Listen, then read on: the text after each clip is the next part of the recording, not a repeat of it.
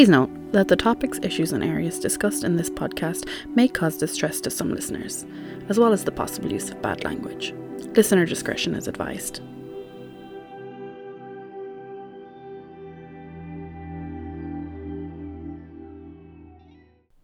Hello, and welcome back to Addressing the Elephant, the Mental Health Podcast. My name is Rachel, and thank you so much for joining us and having conversations and normalizing a space to have conversations about mental health.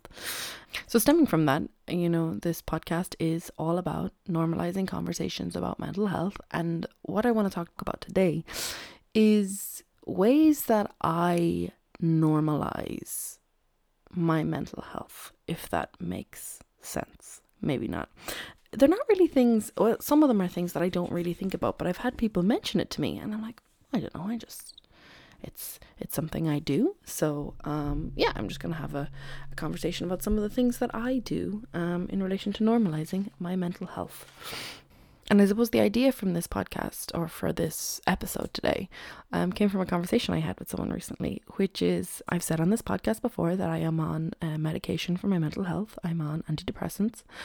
And I refer to it as my moodication because it's medication that I need to help me stabilize my mood. I I never thought anything twice about it. I just was like, yeah, it's my moodication. And it was when I said it to someone that they were like, I love that you call it your moodication. I was like, why? It's that's what it is. But I suppose it's on one side, I'm being open about the fact that I'm taking medication for my mood. And again, that's removing, like, because if I said, oh, I have to take my meds, um, people might think, oh yeah, she's taken, you know, she's on the pill or she's taken blood pressure medication or whatever it may be. But by referring to it as moodication, it kind of inherently relates to the fact that it's for my mood. And I would have never thought about the fact that I'm referring it to moodication being normalizing it, but I suppose it is. And I think it's a way that not only I used to normalize talking about my medication for my mood, but also normalizing it in conversations with other people, if that makes sense. I know I'm just kind of repeating what I've been saying, but like on a previous episode with Joseph before, he mentioned that why should he his taking of medication um, for his mood be any different to someone needing an inhaler for asthma? We just need to remove the stigma around the fact that some people need to take medication for their mental health. Some people need to take medication for asthma, some people need to take medication for blood pressure, so on and so forth. It's fine to need to take medication for your mood, for your mental health. Another thing that I do to normalize talking about my mental health is I, I've done it for a few years now, and again, I don't think twice about it now, but I'm actually quite open in explaining it. And the idea is that I gave my mental health a name and the name I gave my mental health is Kevin. Um, so I don't necessarily have a Kevin in my life. I mean, I, I know some Kevins and stuff, but I don't have a Kevin in my life that I don't know why I picked the name Kevin. Let's let's start out with that. I don't know why. It was just whatever name that came to me. It's the name that I have. But I suppose the important thing is that it, it's not a name of someone directly in my life that may cause me happiness or stress or something like that. So, for example, if I had a friend called Bob and Bob pisses me off half the time, I'm not going to call my mental health Bob because I might inherently think of that Bob every time I refer to my mental health being Bob. So, my mental health is called Kevin. And I suppose the reason I call my mental health Kevin is I, am going to take the side of um, anxiety. So I would suffer from anxiety.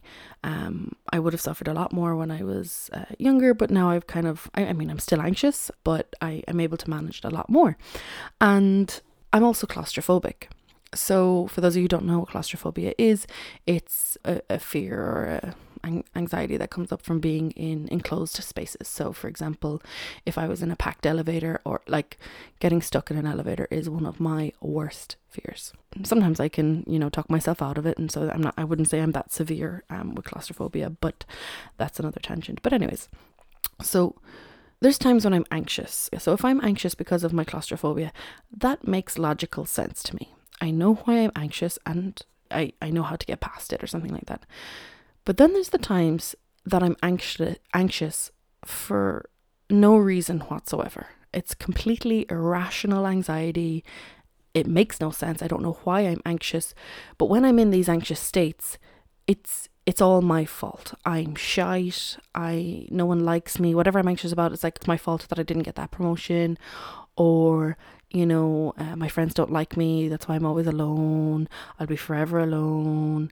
Um, and I just get these repetition uh, like thoughts over and over and over in my head, um, relating to whatever I'm anxious about. But sometimes th- there's no rational reason for me to be anxious in that moment. I just might wake up in the morning and I'm super anxious, or I might be sitting at my desk and all of a sudden I get hit by this wave of anxiety. And so when I'm in these anxious states, again, like I said, it's my brain tells me it's always my fault. When I'm not in these anxious states, when I'm, I, I don't want to say normal because there's nothing abnormal about, I d- I don't want to give the idea that struggling with your mental health is abnormal because it's probably more normal than not struggling with your mental health. I'd say more people do. When I'm in my uh, everyday fine state and I'm not in an anxious state, I know it's not me. And I know it's not my fault that I feel that way. I know it's my anxiety. When I'm in an anxious state, that gets blurry. So, the reason I gave my mental health a name is so when I'm in these anxious states, I can just say, Kevin is being a dick today. And that allows me to remove how I'm feeling about how, who I am and what it is about me. So, it's not undermining me as a person. I'm not saying, oh, I'm shit and no one likes me and all that sort of stuff. I know it's this external factor, Kevin, that I can't help why I feel like I feel. It is not like I cannot help that I'm anxious today and I cannot help all of the repercussions that are coming in because of my anxiety. So I say that Kevin's being a dick today. It removes it from me. Uh, like, I know my mental health is involved with me, but it is something, I'm not going to say external, but it's something different. And by giving my mental health a name, so when I refer to Kevin, Kevin isn't just about my anxiety. Kevin is my mental health as a whole. So if I'm having a really good day, you know, Kevin's being supportive. If I'm having a bad day, Kevin's being a dick. um, but Kevin is also like a defense mechanism and all that sort of stuff. So it's also helpful for me having named my mental health in now talking to people. So, for example, I would tell people that my mental health is called Kevin. So, if a friend was to come up to me and be like, hey, I want to talk to you about Kevin, we both kind of know where we're at. And sometimes, I mean, I'm going to keep using the example of anxiety because that is the, I'm going to keep it consistent. So if someone came up to me and said, Hey, I want to talk to you about your anxiety, that's going to make me anxious instantly. Whereas if someone comes up to me and says, Hey, can we talk about Kevin? There's, there's, for me anyways that's a, that's a little easier for me to prepare for because um, i know the ins and outs and i know what's expected. For my friends sometimes i can be like oh well i'm sorry i'm having a kevin day. And they understand what i mean by having a kevin day that you know my mental health is at me and I, i'm sorry. Or sometimes i might need extra justification or not justification extra validation like i might need someone to say okay look i I, I need you to tell me that I'm okay, or it's that Kevin is eating at my brain and Kevin is at me so much. So not only is it easier for me to talk to people by saying, "Hey, can I talk to you about Kevin?" or "Hey, I'm having a Kevin day," but also that people can approach me and say, "Hey, can we talk about Kevin?" And having this normalized conversation about my mental health is making it easier for me to bring it into the open. Um, okay, now I'm at a point where I'm like, yeah, I have anxiety or I, I, I struggle with depression, but a few years ago when I named my mental health, it wasn't as easy for me to talk about. So, I mean, right now, I, in theory, would talk about both, but I do use the term my friend Kevin all the time. Uh, fun fact I actually wrote a children's book called My Friend Kevin um, about uh, talking about mental health with young people. Uh, I'm just trying to get it illustrated. so, stay tuned for that one, I guess. And so, a third thing that I use, shall we say, for want of a better word, for normalizing mental health is it's actually an analogy I got from someone a couple of years ago. So I, I struggled with my mental health as as I've said multiple times. I feel like I'm a broken record at this stage. And I was talking to this guy and he told me this story. And while I know this story was absolute bullshit, like I know it was just a story made up to give the purpose across, but it stuck with me for probably 10 years now. So that shows you mm, the feeling that the story had on me. So, what it was is there was this, I don't know, African, South American tribe. It doesn't necessarily matter. There was this tribe that they used to catch monkeys. And by to do this, they used to get a jar, uh, fill it with nuts, tie it to a tree. And so the monkeys would come along, put their hand in the jar, grab the nuts, grab the seeds, whatever was in it, And by grabbing them, their hand would now be a fist. And now their jar, their hand would be stuck in the jar because it wouldn't come back out of the neck of the jar. And so the, the monkeys were stuck. The tribespeople come along, kill them, eat them, whatever whatever they were doing with the monkeys. But the idea is that this monkey was stuck because they were holding on to what was keeping them stuck. So simply by letting go of the, the seeds, the nuts, whatever it was, their hand would have then fit out the jar and they would have gone on their merry way. So that's specifically the monkey part of it. But the idea behind it is that if we are stuck and we are holding on to the things that are keeping us stuck in that place, we're never going to be free. We're never going to be able to move on for it.